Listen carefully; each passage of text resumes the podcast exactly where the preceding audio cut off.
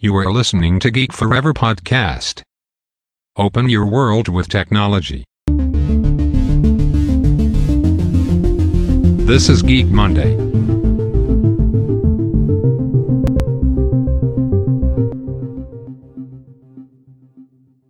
สวัสดีครับผมดนทราดลจากดนบล็อกนะครับและนี่คือรายการ Geek Monday นะครับรายการที่จะนำท่านไปพบกับเทคโนโลยีใหม่ๆนะครับที่กำลังมีบทบาทสำคัญกับชีวิตมนุษย์เราในปัจจุบันนะครับไม่ว่าจะเป็นแวดวงต่างๆนะครับแวดวงธุรกิจแวดวงสังคมแวดวงการเมืองนะครับเทคโนโลยีต่างๆเหล่านี้กำลังมีบทบาทที่สำคัญในการขับเคลื่อนสังคมรวมถึงธุรกิจเศรษฐกิจใหม่ๆนะครับให้เกิดขึ้นในโลกของเรานะครับซึ่งแน่นอนนะครับว่ามันได้เกิดธุรกิจใหม่ๆจากเราสตาร์ทอัพหน้าใหม่นะครับที่เป็นบริษัทเล็กๆนะครับที่กำลังเปลี่ยนโลกต่างๆนะครับที่เกิดขึ้นทั่วโลกในขณะนี้นะครับด้วยการใช้เทคโนโลยีไม่ว่าจะเป็นเทคโนโลยีด้าน AI หุ่นยนต์หรือว่าบล็อกเชนหรือว่าเทคโนโลยีอื่นๆนะครับในการสร้างผลิตภัณฑ์หรือนวัตกรรมออกมานะครับเพื่อให้บริการกับผู้ใช้งานทั่วโลกอย่างที่เราเห็นได้ในปัจจุบันนะครับซึ่งกับเหมือนที่ผมได้กล่าวไว้ทุกๆ EP นะครับว่า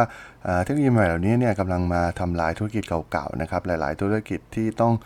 ล้มหายตายจากไปเนื่องจากการเกิดใหม่ของเทคโนโลยีใหม่ๆเหล่านี้นะครับไม่ว่าจะเป็นเรื่องของ Mobile Application หรือว่าเรื่องแพลตฟอร์มต่างๆที่มีอยู่ทั่วโลกนะครับที่กำลังเข้ามามีบทบาทกับชีวิตมนุษย์เรานะครับทำให้ธุรกิจเก่าๆที่ยังใช้แนวคิดเก่าๆเนี่ยเริ่มที่จะอยู่ในยุคใหม่ที่เป็นปัจจุบันได้ยากมากยิ่งขึ้นนะครับเราจะเห็นได้ว่าการล่มสลายของบริษัทที่มีอายุมากกว่า100ปีนะครับที่ไม่มีใครคิดว่าจะมีการล่มสลายได้เนี่ยก็เกิดขึ้นหลายครั้งแล้วนะครับใครจะไปคิดนะครับว่ายักษ์ใหญ่ด้านมือถืออย่างโนเกียเนี่ยจะล่มสลายได้ภายในระยะเวลาเพียงไม่กี่ปีนะครับรวมถึงแบล็คเบอร์รี่ที่ตอนนั้นมีการใช้งานอยู่ทั่วแทบจะทั่วโลกนะครับเป็นบริการยอดฮิตมากนะครับขนาดประธานาธิบดีสหรัฐอย่างบารักโอบามานี่ก็ยังติดหนึบเลยนะครับตัวแบล็คเบอร์รี่ก็ถึงตอนนี้ก็จะเห็นได้ว่ามันล่มสลายไปเรียบร้อยแล้วนะครับไม่สามารถยืนอยู่ได้เทคโนโลยีใหม่ๆที่เกิดขึ้นนะครับเราเห็นได้ว่าอย่างตัวแพลตฟอร์มแชทเนี่ยเราจะเห็นการเกิดขึ้นของเหล่าบริการที่เป็นแชทแอปพลิเคชันมากมายนะครับที่ให้เราใช้งานได้ฟรีนะครับแลกกับการแลกเปลี่ยนข้อมูลหรือว่ามีการบริการอื่นๆนะครับเช่นอย่าง LINE ก็มีการขายสติ๊กเกอร์หรือว่ามีส่วนของ Official Account ของเหล่าแบรนด์และธุรกิจต่างๆนะครับเป็นโมเดลธุรกิจใหม่ๆเกิดขึ้นนะครับและแน่นอนนะครับสำหรับ EP นี้สำหรับข่าวที่เป็นข่าวฮอตฮิตที่สุดในแวดวงเทคโนโลยีในสัปดาห์นี้นะครับคงจะหนีไม่พ้นเรื่องของการออกเหรียญดิจิตอลของบริษัทยักษ์ใหญ่ด้านโซเชียลเน็ตเวิร์กอย่าง Facebook นะครับที่ทำการออกเหรียญตัวใหม่ออกมานะครับในชื่อว่า Libra นะครับเป็นดิจิตอลเคอร์เรนซีใหม่ที่ Facebook หวังมาเจาะตลาดทางด้านการเงินนะครับผ่านผู้ใช้แพลตฟอร์มของ Facebook ที่ตอนนี้มีมากกว่า 2,000 ล้านคนทั่วโลกแล้วนะครับซึ่งถือว่าถ้านับจำนวนประชากรใน Facebook จริงๆเนี่ยมันก็คือประเทศใหญ่ๆประเทศนึงเลยนะครับใหญ่กว่าประเทศจีนที่มีประชากรมากที่สุดในโลกด้วยซ้ำนะครับเราเห็นได้ว่า Facebook การออกเหรียญออกมาครั้งนี้เนี่ยมันมีความสำคัญอย่างยิ่งนะครับในต่ออนาคตของ Facebook นะครับในเรื่องของโลกการเงินนะครับซึ่งแน่นอนนะครับว่าบริการของ Facebook เนี่ยมันมีการใช้งานอยู่ทั่วโลกนะครับมีอยู่หลายประเทศทั่วโลกซึ่งการที่จะทำตามกฎหมายด้านการเงินของแต่ละประเทศเนี่ยมันเป็นเรื่องยากมากนะครับในการที่จะไปตอบรับตามกฎหมายของแต่ละประเทศการสร้างสกุลเงินของตัวเองขึ้นมานะครับทำให้เรื่องจากคุณสมบัติของตัวคริปโตเคอเรนซีเองเนี่ยทำให้สามารถโอนเงินกันได้โดยแทบจะไม่มีพรมแดนเลยนะครับเหมือนกับเราเป็นประชากรคนหนึ่งในระบบของ Facebook นะครับทำให้การส่งเงินกันไปกันมาระหว่างผู้ใช้ในแพลตฟอร์มของ Facebook เนี่ยสามารถทำได้ง่ายขึ้นนะครับรวมถึงตัวแอปพลิเคชันตัวหลักๆอย่างตัว Messenger เองก็ตามนะครับทำให้การแลกเปลี่ยนสินค้าหรือแลกเปลี่ยนเงินตากันนะครับในระหว่างผู้ใช้งาน Facebook ไม่ว่าจะเป็นร้านค้ากับลูกค้าหรือว่าร้านค้ากับร้านค้าเองก็ตามนะครับสามารถทำง่ายได้มากยิ่งขึ้นนะครับเราเห็นได้ว่าปัจจุบันอย่างตัว Messenger เองก็จะมีรองรับการชำระเงินแบบดิจิตอลแล้วนะครับผ่านตัวบัตรเครดิตผ่านระบบ Messenger นะครับต่อไปอาจจะมาใช้ตัวสกุลเงินใหม่ของ Facebook ในการชำระเงินต่างๆผ่านแพลตฟอร์มของ Facebook ทำให้ทุกอย่างมันดูง่ายมากยิ่งขึ้นนะครับผมซึ่งจากกระแสสังคมไร้เงินสดนะครับที่ตอนนี้กำลังมีความนิยมเป็นอย่างมากนะครับแม้กระทั่งในประเทศไทยก็ตามนะครับตอนนี้ก็จะเห็นว่าเริ่มมีการให้บริการต่างๆที่ไม่จำเป็นต้องใช้เงินสดแล้วนะครับมีการชำระเงินผ่าน QR Code การโอนเงินผ่านบัญชีโดยแทบจะไม่ต้องเสียค่าธรรมเนียมนะครับในการใช้ตัวพร้อมเพย์ของประเทศไทยนะครับซึ่งตรงนี้เนี่ยคิดว่าต่อไปเนี่ยในอนาคต การเข้ามาของสกุลเงินดิจิตอลของ Facebook อย่าง Libra เนี่ยครับก็จะทำให้กลายเป็นมาตรฐานใหม่ของผู้ใช้งาน Facebook ทั่วโลกนะครับที่ Facebook ต้องพยายามผลักดันให้เหล่าผู้ใช้งาน Facebook เนี่ยมาใช้ตัวสกุลเงินนี้เป็นหลักนะครับแม้จะดูเหมือนว่าการเปิดตัวจริงๆเนี่ย Facebook จะโฟกัสไปที่กลุ่มเป้าหมายที่มีจำนวนกว่า 1,700 ล้านคนทั่วโลกนะครับที่เป็นกลุ่มคนที่ไม่สามารถเข้าถึงบริการทางการเงินแบบเก่าได้นะครับในประเทศที่กำลังพัฒนาหรือว่าประเทศที่ไม่พัฒนานะครับในอย่างตัวอย่างเช่นในประเทศในทวีปแอฟริกานะครับที่ผู้คนจำนวนมากนะครับไม่สามารถเข้าถึงบริการทางการเงินผ่านธนาคารปกติได้นะครับซึ่งส่วนนี้มันมีส่วนสัดส่วนที่มหาศาลนะครับกว่า 1,700 ล้านคนนะครับซึ่ง Facebookมอง target ที่เป็นกลุ่มนี้เป็นหลักในตอนแรกนะครับผมและแม้ตัวเหรียญตัว Libra ดังกล่าวเนี่ยครับจะถูกดำเนินการโดยกลุ่มบริษัทที่มีชื่อว่า Libra Association นะครับซึ่งเป็นองค์กรที่ไม่แสวงหาผลกำไรนะครับผ่านองค์กรที่จัดตั้งโดยกลุ่มบริการทางการเงินบริการต่างๆออนไลน์นะครับกว่า27แห่งนะครับมาร่วมกันสร้างขึ้นมานะครับผมซึ่งพันธมิตรเหล่านี้เนี่ยเป็นยักษ์ใหญ่ในอุตสาหกรรมออนไลน์ด้วยครับรวมถึงอุตสาหกรรม payment ต่างๆนะครับไม่ว่าจะเป็น Visa Mastercard PayPal eBay Spotify หรือว่า Uber นะครับเราจะเห็นได้ว่าชื่อต่างๆเหล่านี้เป็นบริการชื่อดังที่มีผู้ใช้งานอยู่แทบจะทั่วโลกอยู่แล้วนะครับซึ่งทำให้ครอบคลุมผู้ใช้งานทั่วโลกมากกว่าที่ Facebook มีอยู่นะครับทำให้มีแนวโน้มที่ว่าเหรียญตัวดิจิตอลตัว Libra ของ Facebook ตัวนี้เนี่ยนะครับจะกลายเป็นเงินสกุลหลักของโลกได้ในอนาคตนะครับผมซึ่งเราเห็นได้ว่าปัญหาใหญ่อย่างหนึ่งของตัวสกุลเงินที่เป็นดิจิตอลคริปโตเคอเรนซีนะครับจะเป็นเรื่องของความผันผวนของเงินนะครับเราจะเห็นได้ว่าการเปลี่ยนแปลงของอัตราแลกเปลี่ยนของเงินอย่างตัวสกุลหลักที่เราเห็นอย่างตัว Bitcoin เนี่ยมีความผันผวนของค่าเงินเป็นอย่างมากนะครับทำให้ไม่สามารถนำมาใช้จ่ายจริงๆได้เป็นเรื่องเป็นราวนะครับเราจะเห็นได้ว่าน้อยเริ่มมีคนเข้ามาสนใจน้อยลงนะครับจากเมื่อก่อนเนื่องจากราคาค่าเงินที่ตกลงไปเป็นอย่างมากนะครับซึ่ง Facebook เองเนี่ยก็มีแนวคิดที่จะแก้ปัญหาเรื่องนี้ได้อย่างดีนะครับโดยมีการตั้งเป้าหมายที่จะทำให้มีความผันผวนที่ต่ำนะครับใกล้เคียงค่าเงินจริงๆอย่างค่าเงินดอลลาร์ค่าเงินหยวนค่าเงินเยนของญี่ปุ่นนะครับซึ่งตัว Libra ของ Facebook เองเนี่ยจะใช้ระบบอัตราแลกเปลี่ยนแบบ stable นะครับโดยการผูกไว้กับตะกร้าเงินที่เป็นเงินสกุลต่างๆในอัตราส่วนที่แตกต่างกันนะครับโดยจะตั้งสำรองเงินไว้เป็นจำนวน 100% นะครับทำให้มีความมั่นคงในสกุลเงินนี้เป็นอย่างมากนะครับผมและเนื่องจากการที่มีการค้ำด้วยเงินหลายสกุลนะครับซึ่งหากเงินสกุลใดในสกุลหนึ่งเนี่ยมีเกิดปัญหาขึ้นมานะครับในเรื่องของอัตราแลกเปลี่ยนเนี่ยมูลค่าส่วนอื่นของค่าเงินที่เหลือก็จะไม่เสื่อมลงไปด้วยนะครับเห็นได้ว่าจะมีความสเตเบิลกว่าค่าเงินที่ปล่อยแบบอย่างตัวอย่างเช่น Bitcoin นะครับเราจะเห็นเรื่องถึงความผันผวนของค่าเงินนะครับเนื่องจากไม่มีการผูกไว้กับอะไรเลยทั้งสิ้นนะครับผม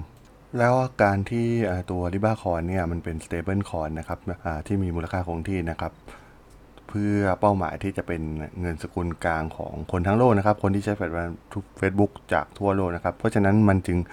ไม่ได้มีไว้เพื่อใช้ในการเก็งกำไรเหมือนตัว Digital Currency อื่นๆนะครับที่เป็น Crypto Currency เช่นตัว Bitcoin หรือว่าตระกูลเงินต่างๆที่เราจะเห็นได้จากข่าวในปัจจุบันนะครับที่มีอัตราการแลกเปลี่ยนที่มีความผันผวนเป็นอย่างมากนะครับผมก็ต้องบอกว่าแม้จะเป็นเงินตระกูลดิจิตอลเหมือนกันนะครับ Libra กับ Bitcoin เนี่ยจะมีแนวคิดที่การใช้งานรวมถึงฟีเจอร์ต่างๆที่ในการใช้งานเนี่ยจะมีความแตกต่างกันอย่างสิ้นเชิงนะครับซึ่งการที่ตัว Libra เนี่ยเป็นเงินดิจิตอลแบบ Stable ไม่มีการเพิ่มขึ้นหรือลดลงของมูลค่าเนี่ยจะมีการสร้างมาเพื่อใช้แทนเงินสดเลยนะครับในโลกของออนไลน์ไม่ว่าจะเป็นแพลตฟอร์ม Facebook หรือว่าแพลตฟอร์มอื่นๆที่เป็นพันธมิตรนะครับโดยถ้าพูดถึงการตอบโจทย์กับนักลงทุนเนี่ยเราจะเห็นได้ว่าตัว Bitcoin เนี่ยน่าจะเป็นสิ่งที่ตอบโจทย์นักลงทุนนักเก็งกำไรมากกว่านะครับเพราะว่ามีความผันผวนแล้วก็มีราคาตามกลไกตลาดมีดีมานด์ซัพพลายความต้องการของเหรียญนั้นในแต่ละช่วงเวลานะครับผมและสำหรับเรื่องของการใช้งานเหรียญLibraของ Facebook จริงๆนะครับเมื่อมีการเปิดใช้งานจริงๆขึ้นมานะครับในปี 2020 ที่ Facebook วางแผนที่จะให้มาใช้จริงนะครับโดยผู้ใช้งานเนี่ยจะสามารถดาวน์โหลด Digital Wallet ในชื่อ Libra มาติดตั้งเป็นแอปพลิเคชันบนมือถือของตัวเองได้นะครับรองรับทุกแพลตฟอร์มนะครับโดยขอให้เป็นแค่มือถือนะครับทาง Facebook ได้กล่าวไว้นะครับโดยตัวเจ้า Wallet ตัวนี้เนี่ยครับสามารถใช้ในการส่งเงินนะครับให้ผู้ใช้อื่นๆในระบบได้นะครับแล้วก็สามารถเชื่อมต่อไปยังแอปพลิ แอปพลิเคชันหลักของตัว Facebook เองทั้งตัว Messenger รวมถึงตัว WhatsApp ได้นะครับโดยตอนนี้ก็ยังไม่มีการคอนเฟิร์มอย่างแน่นอนนะครับว่าจะมีการเปิดใช้งานที่ไหนก่อนนะครับซึ่งคาดว่าน่าจะเป็นประเทศอเมริกาก่อนนะครับเพราะว่าเป็นประเทศต้นกำเนิดของตัว Facebook รวมตัวทั้งพันธมิตรทั้งหมดนะครับที่มาร่วมกับ Facebook ในการพัฒนาตัว Libra Coin ตัวนี้นะครับซึ่งแผนการของ Facebook ในตัว Libra Coin ตัวนี้นะครับก็จะรวมถึงตัวธุรกรรมทางการเงินอื่นๆด้วยนะครับในเรื่องของไลฟ์สไตล์ของผู้ใช้งานนะครับไม่ว่าจะเป็นเรื่องของการชำระบินต่างๆออนไลน์นะครับรวมถึงการซื้อสินค้าผ่านตัว QR Code นะครับมีการสแกนแล้วก็ทำการสั่งซื้อได้เลยนะครับผ่านตัวสกุลเงินนี้นะครับหรือว่าไม่ว่าจะเป็นร้านกาแฟเชนชื่อดังต่างๆนะครับ Facebook ก็มองว่าจะเข้าไปให้บริการทางด้านการเงินให้กับผู้ใช้งานได้นะครับผ่านมีการชำระเงินผ่านตัว Libra ได้นะครับโดยที่ตัว Libra Coin เนี่ยอาจจะไม่ต้องมีตัวบัญชีธนาคารเองเลยด้วยซ้ำเลยนะครับผมซึ่งก็แน่นอนอยู่แล้วนะครับว่าการเกิดขึ้นของสกุลเงินดิจิตอลยักษ์ใหญ่อย่าง Facebook มาทำเองเนี่ยมันต้องกระทบต่อสถาบันการเงินเก่าแก่แน่นอนนะครับเพราะว่าการที่ Facebook ลุกขึ้นมาทำเองอย่างนี้เนี่ยถือว่ามันเป็นยักษ์ใหญ่อย่างนึงนะครับแล้วก็ที่สำคัญคือมีฐานการใช้งานจากผู้ใช้งานทั่วโลกทำให้ถูกมองจากเหล่าสถาบันการเงินยักษ์ใหญ่ทั่วโลกนะครับว่า Facebook กำลังจะเป็นภัยคุกคามที่สำคัญอย่างนึงสำหรับพวกเขาแล้วนะครับในตอนนี้และการเป็นสกุลเงินที่เป็นดิจิตอลนะครับทำให้ไม่ต้องมีค่าใช้จ่ายเรื่องฟิกคอสต่างๆนะครับไม่ว่าจะเป็นเรื่องของการจัดการของสาขานะครับซึ่งบริการเหล่านี้เนี่ยจะอยู่ในมือถือแทบจะ 100% นะครับทำให้ต้นทุนในการดำเนินการเนี่ยมันมีความได้เปรียบอย่างชัดเจนนะครับกับสถาบันการเงินแบบเก่าๆนะครับและเริ่มมีการตอบโต้จากสื่อยักษ์ใหญ่ทางด้านการเงินอย่างหนังสือพิมพ์ Financial Times นะครับซึ่งเป็นสื่อด้านการเงินยักษ์ใหญ่ของประเทศอเมริกานะครับได้ออกมาทำการท้วงติงข้อมูลของ Facebook นะครับที่ว่า Facebook เนี่ยสร้างตัวเงินดิจิตอลสกุลใหม่เนี่ยเพื่อมาอุดช่องว่างของคนกว่า 1,700 ล้านคนนะครับที่ไม่มีบัญชีธนาคารในประเทศต่างๆที่ไม่พัฒนาหรือว่าอยู่ในช่วงกำลังพัฒนานะครับซึ่งข้อมูลเหล่านี้เนี่ยเป็นข้อมูลที่ไม่มีแหล่งอ้างอิงนะครับ Financial Times เนี่ยมาต่อกับ Facebook นะครับโดยมีการนำข้อมูลที่เป็นการสำรวจของสถาบันประกันเงินฝากของสหรัฐนะครับที่ระบุว่าเหตุผลหลักที่กลุ่มคนพวกนี้เนี่ยไม่มีบัญชีธนาคารนะครับเพราะว่าพวกเขาเนี่ยไม่มีเงินมากพอที่จะทำการรักษาบัญชีของธนาคารนะครับโดยประชากร 34% เนี่ยที่ไม่มีบัญชีธนาคารเนี่ยมักจะให้เหตุผลว่ามีเงินไม่พอนะครับแล้วก็อีกส่วนหนึ่งก็จะบอกว่าจะไม่มีความไว้ใจในธนาคารนะครับผมรวมถึงอีกหลายคนนะครับที่มีบทบาทในวงการการเงินการคลังในประเทศยักษ์ใหญ่นะครับไม่ว่าจะเป็นในประเทศอังกฤษหรือว่าฝรั่งเศสนะครับที่ออกมากล่าวถึงความเสี่ยงในเรื่องของการใช้สกุลเงินดิจิตอลนะครับแล้วก็ความเสี่ยงที่จะเกิดขึ้นกับตัวเสถียรภาพทางการเงินนะครับรวมถึงการไม่มีหน่วยงานมากำกับดูแลนะครับการไปแยกออกไปอย่างชัดเจนของ Facebook อย่างนี้เนี่ยครับทำให้ไม่มีการกำกับดูแลจากหน่วยงานทางด้านการเงินของประเทศนั้นๆนะครับแล้วก็มันมีเหตุสำคัญอีกอย่างก็คือส่วนใหญ่ก็คือเงินเหล่านี้เนี่ยจะถูกใช้ไปในสาเหตุหลักก็คือในเรื่องของการฟอกเงินนะครับในการซื้อขายสิ่งเสพติดรวมถึงอาชญากรรมมาเฟียต่างๆนะครับที่เราเห็นว่าการนำบิตคอยน์เนี่ยมาใช้ในการฟอกเงินที่เป็นเงินที่ไม่สะอาดเหล่านี้นะครับผมซึ่งก็ต้องยอมรับนะครับว่ามันเป็นมุมมองอีกด้านหนึ่งที่สำคัญนะครับจากหน่วยงานที่เป็นหน่วยงานด้านการเงินที่มีประสบการณ์มากมายนะครับที่มาแสดงถึงความกังวลนะครับในเรื่องความเสี่ยงที่จะนำเอาเงินเหล่านี้เนี่ยไปใช้ในทางที่ผิดนะครับแล้วก็ต้องมีการศึกษากฎเกณฑ์ต่างๆที่จะเกิดขึ้นนะครับเพื่อคุ้มครองเหล่าผู้บริโภคเองด้วยนะครับในการใช้เงินดิจิตอลเคอร์เรนซีของ Facebook ตัวใหม่ที่ทาง Facebook จะปล่อยออกมานะครับผมสำหรับอีกปัญหาหนึ่งนะครับที่สำคัญในเรื่องของสกุลเงินดิจิตอลนะครับในเรื่องความปลอดภัยในการใช้งานตัวสกุลเงินดิจิตอลตัวนี้นะครับผมซึ่งทางตัว Facebook เองเนี่ยก็มายืนยันนะครับว่าตัวกระเป๋าเงินดิจิตอลอย่างตัวคาลิบ้าแล้วก็สกุลเงินดิจิตอลอย่างลีบ้าเนี่ยจะมีการยืนยันความปลอดภัยที่รัดกุมนะครับแล้วก็มีรูปแบบเดียวกับธนาคารที่ใช้งานอยู่ในปัจจุบันนะครับป้องกันการโกงอย่างเต็มที่นะครับแล้วก็มีการให้การซัพพอร์ตการช่วยเหลือตลอด 24 ชั่วโมงนะครับผมซึ่งไม่ว่าจะเป็นเรื่องของการตรวจสอบการลงทะเบียนการป้องกันการฉ้อโกงนะครับแล้วก็การผูกกับบัตรเครดิตต่างๆเนี่ยจะมีระบบตรวจสอบนะครับก็เพื่อป้องกันพฤติกรรมการโกงนะครับผ่านระบบของ Facebook ซึ่ง Facebook เนี่ยมีประสบการณ์เรื่องเหล่านี้มาค่อนข้างเยอะแล้วนะครับในการสร้าง AI มาคอยตรวจจับการโกงต่างๆนะครับที่เกิดขึ้นนะครับโดยหากมี การสูญเสียของเงินที่เกิดขึ้นนะครับทาง Facebook เนี่ยจะยินดีคืนเงินแบบเต็มจำนวนนะครับให้กับลูกค้าที่มีปัญหานะครับผมแล้วก็อีกเรื่องนึงที่ลูกค้าเนี่ยค่อนข้างจะเป็นห่วงในเรื่องความปลอดภัยของข้อมูลนะครับเพราะว่าเคยเกิดปัญหาในเรื่องข้อมูลหลุดรั่วของ Facebook ในหลายกรณีที่เกิดขึ้นนะครับในปีที่ผ่านมาเราจะเห็นได้ว่า Facebook เจอปัญหาในเรื่องนี้มากมายนะครับว่าข้อมูลของผู้ใช้งานเนี่ยมีการถูกปล่อยออกไปยังบริการ Third Party นะครับทำให้ข้อมูลเหล่านี้เนี่ยมีความเสียหายกับผู้บริโภคนะครับซึ่งเป็นข้อมูลที่สำคัญนะครับสำหรับผู้บริโภคโดย Facebook เนี่ยทำการยืนยันนะครับว่าตัวบัญชี Libra ที่เป็นสกุลเงินดิจิตอลกับบัญชีของ Facebook เนี่ยจะมีการแยกออกจากกันอย่างชัดเจนนะครับเพราะว่าไม่งั้นเวลาตัว Facebook Account หลักเนี่ยถูกแฮ็กเนี่ยมันจะไม่ส่งผลกระทบต่อตัวกระเป๋าเงินที่เป็นตัวคาลิบ้าแล้วก็นอกจากนี้นะครับ Facebook ยังยืนยันอีกว่านะครับจะไม่มีการเก็บข้อมูลการธุรกรรมต่างๆที่ใช้ในสกุลเงินดิจิตอลเนี่ยเพื่อนำไปใช้ในการโฆษณานะครับแต่ว่าเรื่องนี้เนี่ยเป็นเรื่องที่น่าสนใจนะครับเพราะว่าเราก็ไม่สามารถรู้ได้จริงๆนะครับว่าสุดท้ายแล้ว Facebook เนี่ยจะเอาข้อมูลเหล่านี้เนี่ยไปใช้งานจริงๆหรือไม่นะครับเพราะว่า Facebook เนี่ยก็อย่างที่รู้อยู่นะครับว่าเติบโตด้านรายได้มาด้วยการโฆษณาแทบจะทั้งสิ้นนะครับมีการนำเอาข้อมูลพฤติกรรมต่างๆของเรานะครับไปใช้ในการหาโฆษณานะครับเพื่อให้ผู้ลงโฆษณาเนี่ยมาลงให้กับตรงกลุ่มเป้าหมายมากยิ่งขึ้นนะครับซึ่งข้อมูลการซื้อขายเนี่ยเรียกได้ว่าเป็นข้อมูลทองคำเลยก็ได้นะครับเพราะว่ามันเป็นพฤติกรรมการซื้อการจับจ่ายการใช้เงินของผู้บริโภคนะครับการนำข้อมูลเหล่านี้ไปใช้ในการโฆษณาเนี่ยจะได้ผลต่อการโฆษณาที่ชัดเจนมากยิ่งขึ้นนะครับซึ่งตรงนี้เนี่ยเราก็ต้องมาดูกันต่อไปนะครับว่าสิ่งที่ Facebook ได้โมไว้นี่นะครับว่าจะไม่นำข้อมูลเหล่านี้เนี่ยไปใช้ในการโฆษณาเนี่ยมันจะเป็นเรื่องจริงหรือไม่นะครับเพราะว่าอย่างที่เคยบอกนะครับว่า Facebook เนี่ยเคยมีปัญหาเหล่านี้มามากมายนะครับแล้วก็ยังไม่มีทีท่าว่าจะแก้ปัญหาอย่าง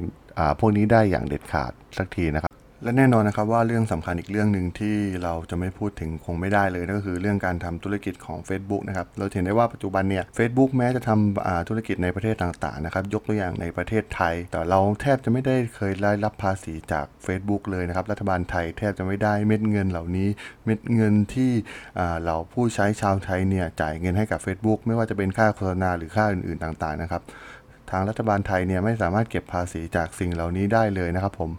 ซึ่งก็ต้องบอกว่ารายได้หลักจาก Facebook จริงๆเนี่ยก็มาจากโฆษณาแทบจะ 100% เลยนะครับแล้วก็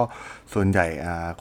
คนไทยที่ทำธุรกรรมกับ Facebook เนี่ยก็จะทำผ่านรูปแบบของบัตรเครดิตหรือว่าบัตรเดบิตนะครับโดยความจริงเนี่ยมันก็ต้องมีการเสียภาษีอย่างน้อยก็คือภาษี VAT นะครับ 7% แล้วก็ภาษีรายได้นะครับที่ Facebook ต้องมาจ่ายให้รัฐบาลแต่ว่าต้องเข้าใจนะครับว่าFacebook ใช้จุดอ่อนด้านกฎหมายในเรื่องนี้นะครับก็ทำแบบเดียวกันแทบจะทุกประเทศทั่วโลกนะครับก็คือไม่มีการเสียภาษีตรงนี้นะครับโดย Facebook เนี่ยก็จะไปตั้งบริษัทที่ประเทศที่ไม่เก็บภาษีนะครับก็คือส่วนใหญ่ก็จะมีการตั้งที่ประเทศไอร์แลนด์นะครับซึ่งมีอัตราภาษีที่ 0% นะครับโดยซึ่งส่วนนี้เนี่ยการทำธุรกรรมต่างๆเนี่ยก็จะทำที่บริษัทที่ประเทศไอร์แลนด์นะครับทำให้ Facebook ไม่เสียภาษีในส่วนนี้เลยนะครับผมซึ่งแน่นอนนะครับรูปแบบโมเดลแบบนี้นะครับในการทำธุรกิจของ Facebook เนี่ยก็น่าจะมารูปแบบเดียวกันในการออกเหรียญดิจิตอลอย่างตัว Libra Coin นะครับซึ่ง Facebook ก็คงจะแทบจะไม่เสียภาษีให้กับประเทศต้นทางอยู่เลยนะครับในการทำธุรกรรมแล้วก็ทำการเสียค่าธรรมเนียมต่างๆเนี่ยก็จะลดลงนะครับเพราะว่าแต่ก่อนเนี่ย Facebook อาจจะต้องเสียค่าธรรมเนียมให้กับตัวบริษัทบัตรเครดิตต่างๆนะครับแต่ว่าหากมีการชำระผ่านตัวเงินสกุลดิจิตอลของ Facebook เองเนี่ยก็แทบจะไม่ต้องเสียในส่วนนั้นเลยนะครับเพราะ Facebook ทำการคอนโทรลกระเป๋าเงินแล้วก็ทำการคอนโทรลตัวสกุลเงินนี้ไว้เป็นที่เรียบร้อยแล้วนะครับผมซึ่งถ้าเรามองจริงนะครับว่าหากตัว Libra ของ Facebook เนี่ยมันสามารถกลายมาเป็นสกุลเงินหลักของโลกได้เหมือนอย่างที่มีตอนนี้เรามีเงิน US Dollar เงินหยวนเงินเยนเงินยูโรนะครับซึ่งต่อไปเนี่ยเราอาจจะเห็นการใช้เงินสกุล Libra เป็นมาตรฐานของโลกเลยก็ได้ว่าได้นะครับเพราะว่าอย่างน้อยก็คือแพลตฟอร์มของ Facebook รวมถึงเครือข่ายพันธมิตรต่างๆเนี่ยก็มีผู้ใช้งานทั่วโลกจำนวนหลายพันล้านคนนะครับซึ่งแทบจะครอบคลุมประชากรส่วนใหญ่ของทั้งโลกเลยก็ว่าได้นะครับซึ่งตรงนี้เนี่ยเป็นสิ่งที่น่ากลัวนะครับเพราะว่าต่อไปเนี่ยค่าเงินต่างๆของประเทศต่างๆเนี่ยอาจจะไม่มีความสำคัญนะครับ และคนที่จะเอฟเฟกต์ที่สุดจากการเกิดขึ้นของตัว Libra Coin นะครับน่าจะเป็นหน่วยงานด้านสถาบันการเงินต่างๆรวมถึงแบงก์ต่างๆนะครับในไทยก็พวกแบงก์ที่เป็นแบงก์ธนาคารพาณิชย์นะครับซึ่งเราจะเห็นได้ถึงการปรับตัวเป็นอย่างมากนะครับในยุคปัจจุบันของเหล่าแบงก์พาณิชย์ต่างๆในประเทศไทยนะครับมีนวัตกรรมต่างๆมามากมายทางด้านเงินนะครับโดยเห็นได้จากการใช้งานของผู้บริโภคนะครับไม่ว่าจะเป็นธนาคารไทยพาณิชย์ธนาคารกสิกรนะครับเราจะเห็นการใช้เทคโนโลยีต่างๆมาช่วยเหลือผู้บริโภครวมถึงลูกค้าต่างๆได้ดียิ่งขึ้นนะครับซึ่งตรงนี้เนี่ยหากตัว Libra Coin มันเกิดขึ้นมาจริงๆเนี่ยก็จะเอฟเฟคต่อเหล่าธนาคารพาณิชย์พวกนี้อยู่แล้วนะครับซึ่งตรงนี้ก็ต้องยอมรับจริงๆนะครับว่าการปรับตัวของธนาคารไทยพาณิชย์เนี่ยก็มาจากการลุกลามของเหล่าเทคโนโลยีต่างๆนะครับเพราะว่าพวกนี้เนี่ยจะมีต้นทุนการทำงานที่ถูกกว่ารูปแบบแบงก์แบบเก่าๆนะครับซึ่งเป็นเรื่องที่อันตรายสำหรับแบงก์เก่าๆนะครับหากไม่ปรับตัวก็มีความเสี่ยงสูงเป็นอย่างมากนะครับที่จะถูกเราเทคโนโลยีใหม่ๆบริษัทสตาร์ทอัพใหม่ๆที่ทำระบบ payment ต่างๆรวมถึงตัว Facebook ที่ทำ Digital Currency อย่างตัว Libra เนี่ยมา disrupt ธุรกิจตัวเองได้นะครับซึ่งตรงนี้เป็นสิ่งที่น่ากลัวนะครับเราเห็นได้ว่าการปรับตัวเนี่ยอย่างในจีนเนี่ยก็จะเห็นการเติบโตอย่างรวดเร็วของระบบ e-payment นะครับไม่ว่าจะเป็น WeChat Pay หรือว่าตัว Alipay นะครับเราเห็นได้ว่าจีนเนี่ยได้เริ่มก้าวสู่สังคมไร้เงินสดเป็นที่เรียบร้อยแล้วครับตอนนี้ชาวจีนแทบจะไม่พกเงินสดกันแล้วครับชาวจีนสามารถใช้ระบบ e-payment เหล่านี้นะครับสามารถชำระได้ทุกอย่างนะครับไม่ว่าจะเป็นค่าสาธารณูปโภคค่าบัตรเครดิตชำระสินค้าออนไลน์รวมถึงทุกอย่างนะครับในการใช้ชีวิตประจำวันนะครับชาวจีนสามารถที่จะไม่พกเงินสดได้นะครับโดยใช้เจ้าระบบ e-payment รูปแบบต่างๆที่เกิดขึ้นในประเทศจีนนะครับซึ่งสุดท้ายนะครับเราเห็นได้ว่าเรื่องนี้เป็นเรื่องสำคัญนะครับในการออกมาลุยตลาดตัว Digital Currency ของ Facebook นะครับที่ทำการเปิดเผยออกมาในครั้งนี้นะครับเพราะว่ามันกำลังเอฟเฟคกับผู้คนไปทั่วทั้งโลกนะครับเพราะว่า Facebook เนี่ยไม่ใช่เป็นเพียงบริษัทใหญ่ทางด้านเทคโนโลยีบริษัทหนึ่งนะครับแต่ว่า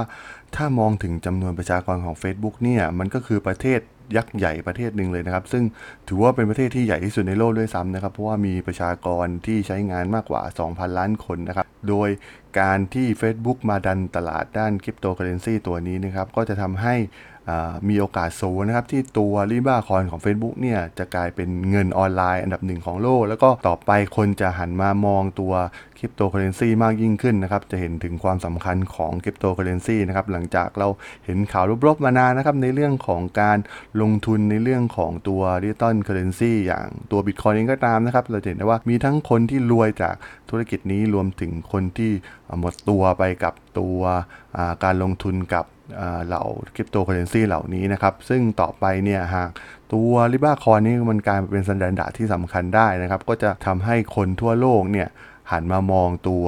คริปโตเคอเรนซีในแง่มุมที่ดียิ่งขึ้นนะครับผมซึ่งเราก็ต้องมาดูกันจริงๆนะครับว่าหลังจากปี